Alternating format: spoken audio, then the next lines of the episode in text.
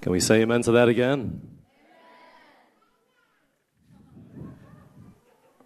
It's good to be back. It's good to see the church so full. And uh, I really don't like to be gone from church too much. Every time I'm gone one Sabbath, I don't see you all for a whole month. So uh, it's really good to be back and see all of you again. Um, today, we're going to take a break from the book of John, and we're going to study something in relation to our upcoming evangelism. And uh, I hope that this will exhort you and encourage you along the way. But before we get into the message, let's bow our heads once more for a word of prayer, shall we? Let's pray. Father in heaven, Lord, we come to you again because we realize that you are the source of all wisdom. And I pray that you would please grant us the spirit of wisdom to speak to each of our hearts, to enlighten our minds, to convict us, to convert us to lift us up higher, to unite all of us here together. Lord, we need your spirit more than ever. May you please guide us and lead us now, we pray, in Jesus' name. Amen. I'd like for you to turn with me in your Bibles to the book of Proverbs. This is where we're going to begin this morning. Proverbs chapter 11. Proverbs chapter 11 and we're starting in verse 30. Proverbs chapter 11 and verse 30, this is what the Bible says The fruit of the righteous is a tree of life, and he that winneth souls is what? Is wise.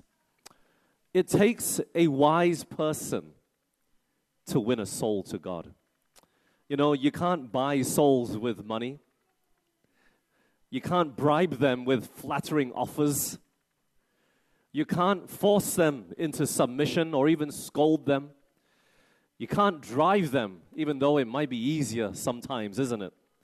But no matter what age, no matter what experience, a soul must always be won to God. But, friends, how can we be wise? How can we have that wisdom that we might be able to win a soul to Jesus. Let's go over in our Bibles to 2 Timothy. 2 Timothy, and I want you to turn to these two texts this morning. I want you to see them with your own eyes before I, we go to the slides. But in 2 Timothy chapter 3 and verse 15, it answers that question that we're asking. How can we be wise? How can we have that wisdom that we might learn to bring a soul to God. 2 Timothy chapter 3 verse 15 the Bible says, "And that from a child thou hast known the holy scriptures which are able to make thee wise unto salvation through faith which is in Christ Jesus." Friends, what is it that makes us wise? It is the Bible. And so really God has given us the Bible for two reasons at least we can see. Number one, that we can be wise unto salvation, that our own souls, for starters, can be saved. But the second reason is that we might learn how to get others to share in this same salvation. So, the, the, the, scriptures and the Bible that is given to us is not just so that we can be saved. Yes, that is important nonetheless. However, it's also that we might have that wisdom to save others as well, that they can share that same blessedness as we were studying in Romans this morning, that same blessedness that God gives us through His Word as well. And you know, you might be saying, look, Timothy had an early start. Um, from a child, the Bible says he knew the scriptures. His mother and his grandmother, devout people of God. Raise them up to be a holy man of God, one to serve others. And you might say, Look, I, I don't have such a privilege. But you know what? Not all Adventist homes are raised with the scripture as the center of their home. Do you know that? So don't, don't think that maybe oh, my parents are not Christian or Adventist. I'm at a disadvantage. No, nobody is at a disadvantage. God knows what He's doing, and uh, don't think it's always an advantage. But, friends, no matter where we are and what stage of life we're at, This, at least, I know for sure. You're here this morning is not too late. Amen? We can begin on the path of understanding and reading and knowing the scriptures today, where we are and where we sit this morning. But you know, more than anything else, the wisest choice a person can make is being a soul winner. And I'm not saying, oh, you got to all get into ministry. No. But the wisest choice that any person can make is to be a soul winner. You know why? Daniel 12, 3. And they that be wise shall shine as the brightness of the firmament, and they that turn many to righteousness as the stars forever and ever. You want to be a superstar? Win a soul to Jesus, amen. It's not having your, your face all over YouTube and uh, on the internet and in the news. is not winning uh, Malaysia's Got Talent. Is there such a thing? I don't know. But uh, th- that's not what it means to be a star in the eyes of God. To be counted high in the eyes of God. Guess what? They that turn many to righteousness are going to be stars in heaven. And you know what? Everybody in heaven is a star. Why? Look, last day events, page 282, paragraph 3. There will be no one saved in heaven with a what? Starless crown. Every one of us will have stars when we get to heaven. If you enter, there will be some soul in the courts of glory that has found an entrance there through your instrumentality. And look, everybody, in fact, in heaven will be a star. And look, sometimes, you know, so some people they use this quote to frighten us. Look, if you don't win a soul to, to, to God, you're not going to heaven.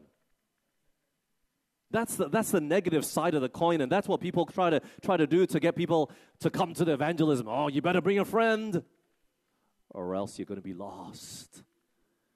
But you know, there is also a positive side to this that many of us don't realize.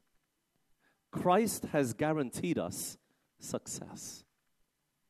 Do you know that? Christ has guaranteed us success, and He will personally help us to fulfill this. He's not going to say, Oh, if you don't have a star, you're not getting to heaven, and I'm not going to help you. Go figure it out yourself. No. Christ has given us that promise through this quote. Don't look at it as a requirement. Remember, every one of God's biddings is His enablings. And if He has called us to be soul winners, faithful is He that will help us to accomplish that work as well. Amen? It's not done in our own strength. It is through the grace of God and His blessings that He calls us to be soul winners. But here's the thing where do we start? You know, I believe that many of us, we don't know where to begin to bring a soul to Jesus. And so this morning, I'm going to share with you just a few little things that will help us and encourage us along the way that we might have a star in our crown as well in heaven one day. Ministry of Healing, page 149, paragraph 1, she writes Many would be willing to work if they were taught how to begin. They need to be instructed and encouraged. I believe that many of us, we just don't know where to begin. How do I start? How can I be a soul winner? Where can God begin to work through me? Maybe we come from different walks of life and we think, well, I'm in such a situation, there's no way that I could be able to even attend. How can I be a soul winner? Well, friends, for starters, we have to surrender our life to Christ. I think that's a given. If we are to lead a soul to Jesus, we must make sure we are with Jesus in the first place. We're going to make sure that we surrendered our life and said, Lord, I'm wholly yours. But if we are to bring someone, win someone to Jesus, where do we begin? Testimonies for the Church, Volume 1, 513, paragraph 1. Begin what?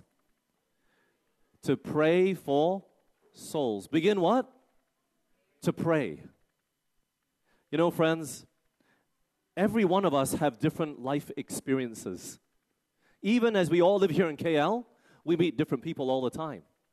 Some of us were in a Chinese community. Some of us were in a Malay community. Some of us were in an Indian community. Even the, the people that we interact with are all so different. And you can begin right now, where you are, to begin to pray for some soul.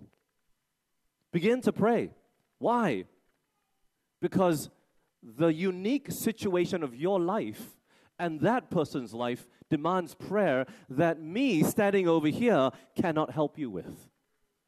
We individually have to begin to what? To pray. Job 16, verse 21. Oh, that one might plead for a man with God as a man pleadeth for his neighbor. We got to learn to come to the throne of grace and mercy and to plead.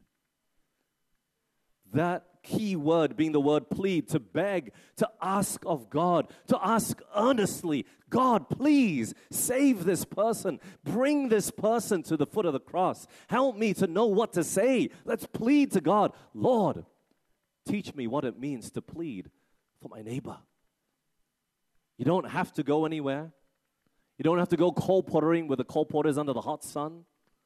You don't have to be there at every night, although I'd love for you to be there. We can begin right now, right where we are. Just close our eyes and we plead for one person. Friends, I want you to write down somewhere on your phone right, right now, on your pen, and I want you to think of just one name. Someone here in KL that you can pray for every day and pray, Lord, you got to bring this person to you. You got to lead him to you. And if I can help in any way, you show me. But, friends, we can begin by praying. And why is prayer so important for soul winning? What are the benefits to it? Look, I don't know how prayer works. It's just like faith. I don't need to know.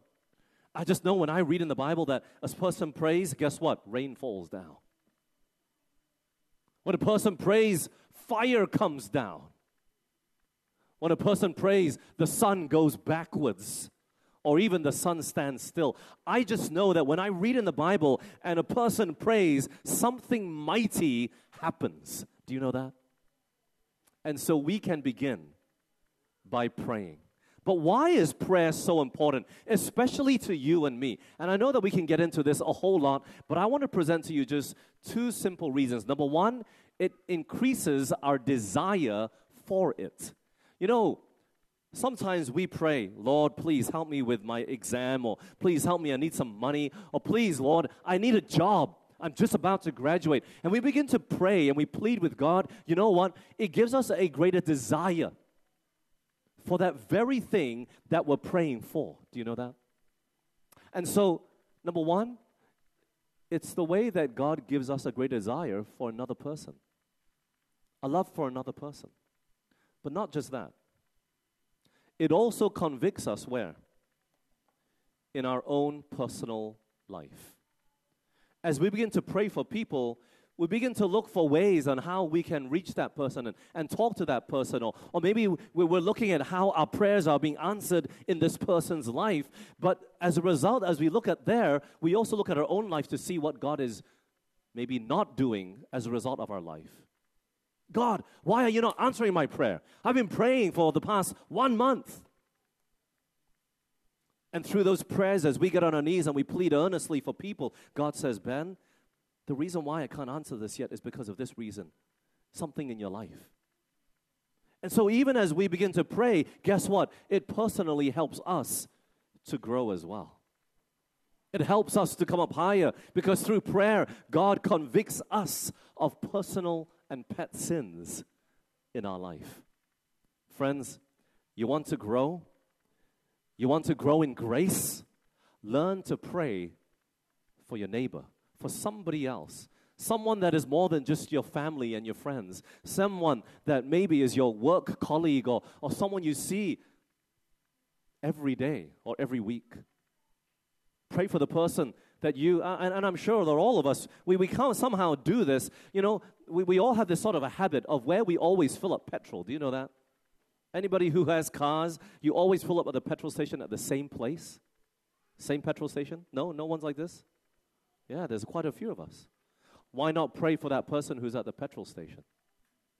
Pray for somebody, and it will begin to also change how you live your life too.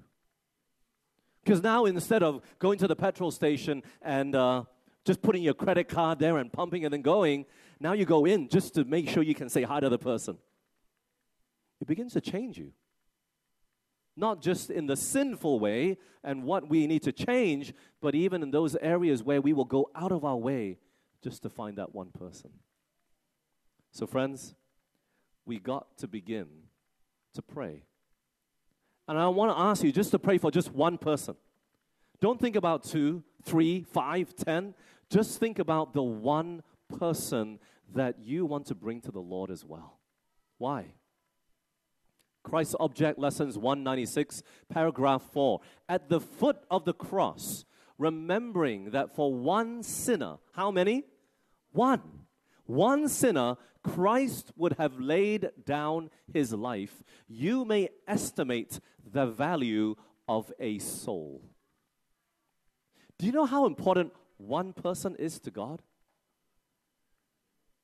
Do you understand the value of that one person? Even if there was only one sinner, Christ would have still come to die for that person. This is the value that God places upon one person. I want you to remember this. How important is one single soul to God? And let's begin to pray. But you know what? After praying, what can we do next? Surely there's more to this, right? You're not going to just leave us hanging. Yes, there's importance of prayer meeting and all these things. Our leadership, we've actually started a prayer chain as well. From I think about 5 a.m. until 1 a.m. every day for the past few weeks already. There have been people that have been praying throughout each hour for the evangelist, for the location, for the people in KL, for our program, for our team, for everything. We've been praying. And if you want to begin and join us, set a time, put a reminder on your phone and, and say, I got to pray at this hour every day until this evangelism begins, just for one person. Just for one. Begin to pray. But what next? After prayer, what can we do next? Psalms 126, verses 5 to 6. The Bible says, They that sow in tears shall reap in joy. He that goeth forth and weepeth, bearing precious seed, shall doubtless come again with rejoicing, bringing his sheaves with him. In this text, there is much that we can and break down here, but I want to focus on that part of the beginning of verse 6. He that goeth forth and weepeth. You know, if we are to win souls, we can't just stay in the comfort zone of where we are. We have to go beyond our own personal boundary.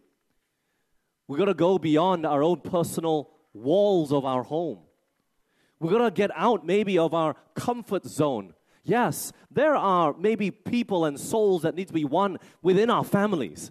I'm not discounting that fact. However, in order to go out, we must make sure we're not wrapped up in our own world. You know, the human life is naturally selfish. Do you know that? We naturally look inwards. We think about my life, my house, my money, my family, my studies, my work, we think about all these things, and on a daily basis, many of us pray for me, myself, and I. And we don't just stop there. We pray for our families and my brother, my sister, his wife, his, her husband. We pray for their children. We pray for our parents. We pray for a lot of people, but it's still within our little bubble. If we are to finish the work of God, we got to go forth we got to go beyond our own self, our own home, our own time, our own desires, our own plans. We have to go beyond our own wishes. We got to go beyond what we love to do and what we love to eat and where we love to spend our time and even make sure what time, even in the relation of what time we sleep or what time we wake up. If we are to win souls for Jesus, we have to go forth. We got to get out of our comfort zone. Do you know how I know? Just consider the man Jesus Christ. What did it take for him to win a soul? And you know, it's not just sometimes going beyond your own selfish desires and putting away bad things. Yes, that is a given. But sometimes we even have to put away the good things in life just to win a soul. When Jesus came to earth, what bad thing did he put away in order to come to earth? Nothing. There was nothing bad in heaven. And for Jesus to come and win a soul to the kingdom of heaven, he had to give away or put away everything that was good. Do you understand that? Sometimes when we look at this, it's like, oh, you want to win a soul to Jesus? You got to be committed. You got to love God. You got to put away sin. But we are now going to the next level, my dear friends. Sometimes we got to put away something good. In what sense? Spending time with your children, your wedding anniversary, a dinner with the extended family when everyone flies in. This happens every year. Do you know that? I don't know why, it just happens. Every single year we have our evangelistic series is the time when my wife, her, her, her side of the family, her dad, when her grandmother, grandfather passed away, he said, Please, if there's anything I want you all to do, 11 brothers and sisters, I want you to come together once a year just to eat together. And it always falls on evangelism time. So I got a choice to make. Is it bad to go to the dinner? No. If we are to win a soul to Christ, sometimes we have to deny ourselves even of the good things. To earning that extra dollar, to getting that extra hour of sleep, Sonny is not playing badminton. He's addicted to badminton. He needs help. Is there anything wrong with doing that? No.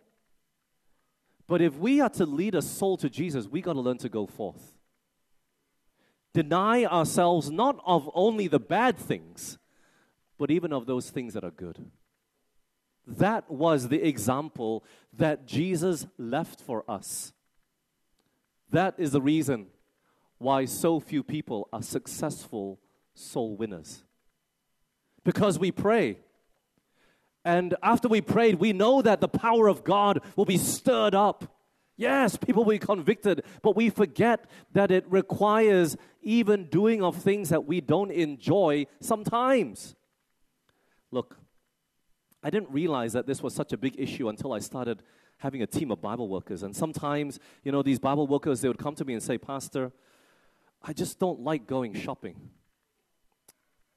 And, and, and it's like they got a ball and a chain around their leg, you know. Ah, I got to go shopping with this friend, you know, walk around the shopping center and, and act like I enjoy shopping. And sometimes we don't like it. It's a sacrifice, you know what I mean? And then we begin to hate Bible work. If this is what Bible work is, I have to do all the things that I don't like. Forget it. I'm not called to it. But you know, friends, winning a soul is not always doing what you love. Christ denied himself, he humbled himself even to the point of death. He could, he could have taken that authority and the name. Don't call me just Jesus. Do you know who you're talking to? I'm God in the flesh. But he didn't. He laid aside his position, he put aside his glory. He put aside the adoration of angels, and even when the angels were ready to come and strike the Roman soldiers dead, Jesus said, Stop. And he denied himself even to the point of death. You know, friends, if we are to be soul winners, we got to get to the place where we're not willing just to give up that which is bad, but even that which is good. I want to remind you of a story in the Bible a story of a young man, a story of a young ruler. He listened to the words of Jesus as Jesus walked, as Jesus taught, as he lived. This young ruler in his heart was stirred up these feelings and desires of a better life and to be a better person, and even to that point to be a soul winner. He was convicted when he saw Jesus preaching, when he saw Christ blessing the children. He himself desired to have an audience with Christ, and he came and he asked, in the very words that we see there, he asked this one thing Lord, what can I do to have eternal life? And Jesus, you know, he looked upon the young man and he saw a soul winner. He saw the stars that this man could have in his crown. He saw the people and influence that this man could have to bring many souls to Jesus. But before he could say, Come, follow me, he says, If you'll be perfect, go and sell that thou hast and give to the poor. And thou shalt have treasure in heaven. And then come, follow me. Do you see that? He says, Go. Go and break through that self and those selfish desires and that self living and self serving. If you are to follow me, you got to go and sell all that you have. That which is making you the most selfish in your heart. Now, friends, is it a sin to be rich? No. Is it a sin to have many possessions? No. When Jesus was saying, Go and sell all that you have, he was not doing, uh, telling this young man that you got to get rid of your sins. No. But he told this young man, You have to get out of the bubble of all your riches, of all your comfort, of all that makes you comfortable in this life, and that stops you from considering the souls that are dying every single day. He says, Go. And what? Take up the cross and follow me. You know, friends, there is no other way to follow Jesus except to take up the cross. This is not just about salvation, but the salvation of other souls hang in the balance in what we do with our own life as well. What happened to this man? in Matthew 19 22, that says that when the young man heard that saying, he went away sorrowful. Why? Because he had many possessions. We don't know exactly what happened in that psyche of that man, but maybe as he looked at Jesus, this man, travel worn, poor garments, he didn't look like someone of great authority. How could Jesus relate to me?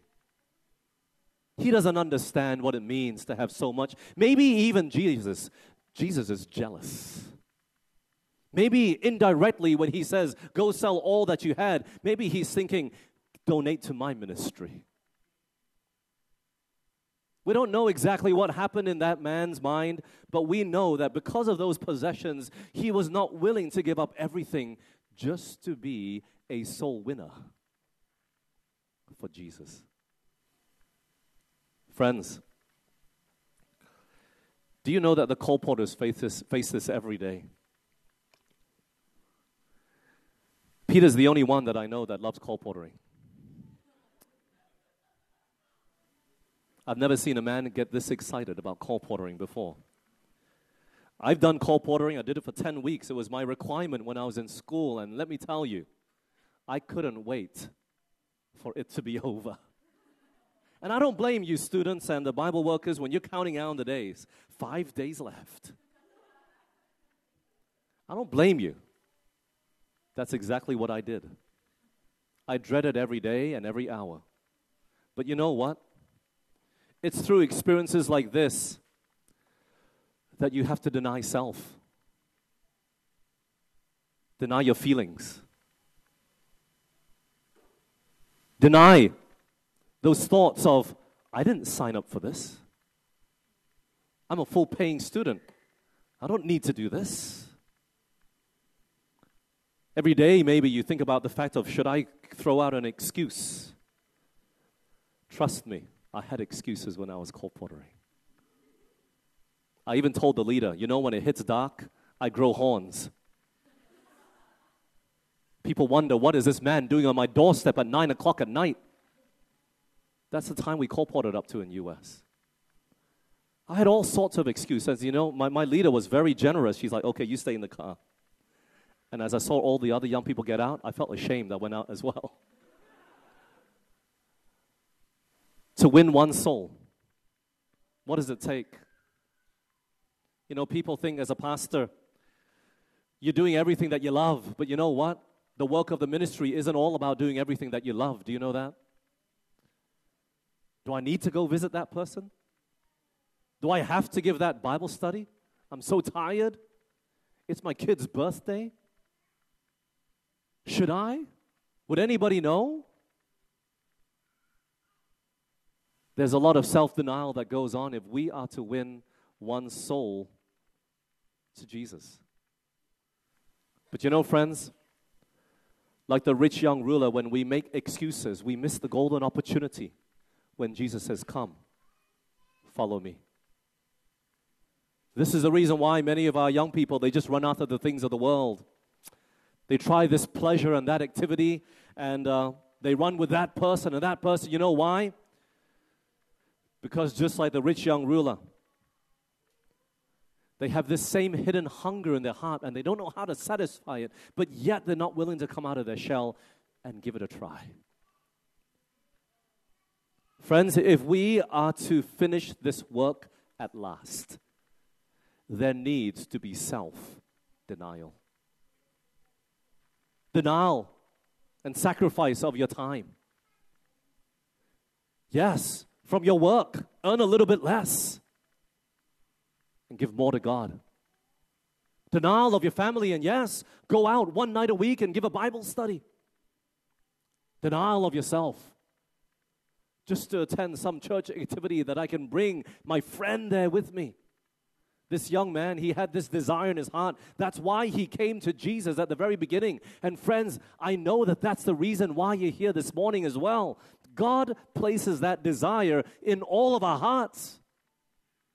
And the ultimate satisfaction is when we can deny self for the sake of others. You know, friends, Psalms 126 is a promise.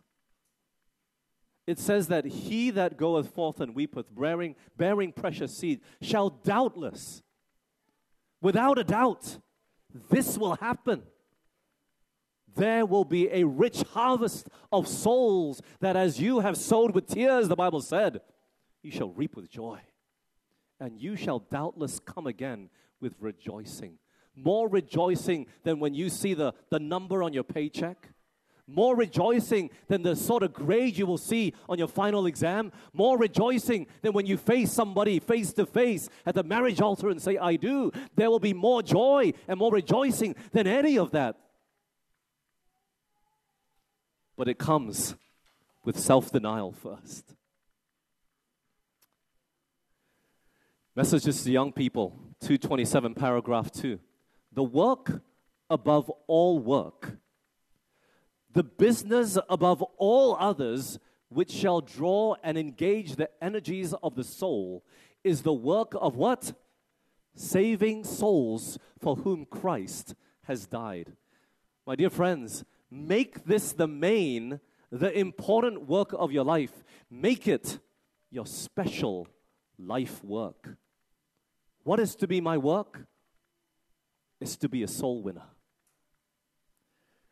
His name was William Carey. He was what you called a cobbler in England. He fixed shoes, he shined shoes. That was his job. And you know, in his shop, he had on the wall this big and large world map. And people that would come into his shop would always ask him, What was this map all about? Why do you have this big map on the wall? And his answer was always this My business is to win souls. I cobble shoes to pay expenses. Later on, he became the great missionary to India. God sent him off to the far country, and, uh, you know, finally he had his dream fulfilled. But, friends, what is your job? What do you consider as your calling? I want to remind you again today that the work that you're engaged in that earns you money is your second job. It's your second calling. That's not what God calls you to be. That's not your first work. The first work that calls you to be, friends, this is just a little girl. She's got two eyes, a nose, and a mouth. She's human, just like you and me. Amen? I see all the eyes like, you all look like you saw an alien. But I don't want you to miss this point, and this is the main reason of why I'm preaching this sermon, friends. Whatever job that you're engaged in right now that's earning you money is your second job. Your first work is to win souls. Whatever job you thought that God blessed you with, whatever position you're in, that's just to pay the expenses. That's just to keep you alive. You understand that? What the first work that God has called all of us to do is to engage in the winning of souls. And it's worth it. You will doubtless come again with rejoicing. There will be a rich reward. As we close, I want to take you back to the scenes of Galilee as Jesus was walking along that beach. As he walked along and he saw the fishermen in the boat, and he's talking to these fishermen. And he sees Peter, James, and John. And Jesus says to them, Follow me, and I will make you what? Fishers of men. Jesus says, If you're to follow me today, this is what you're going to be. You're not going to be rich. You're not going to have all the money in the world.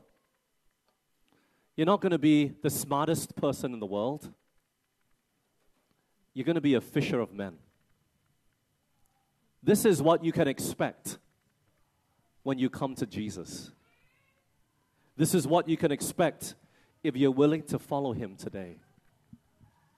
And so I've asked this group to just sing a little special music. And it's not about soul winning, it's about a heart. Because I think more than ever, where the change needs to happen today is right here. And whether we're willing to give God everything. And so please consider the words of this song as we listen to it now. Thank you.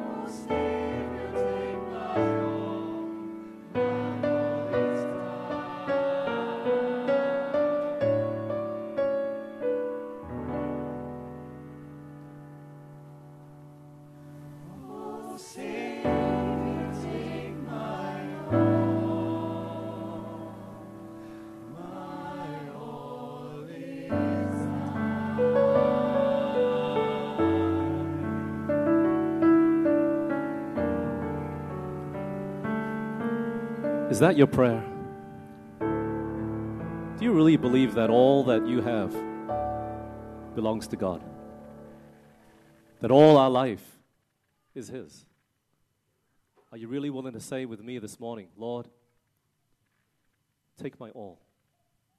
My all is thine.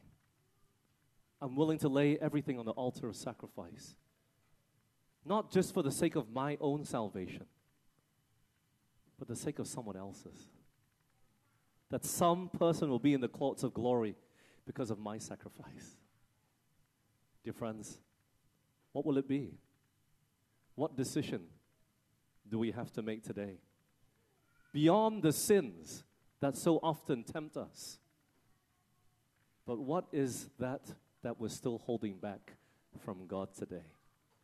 Friends, I urge you and I plead with you to say, Lord, take it.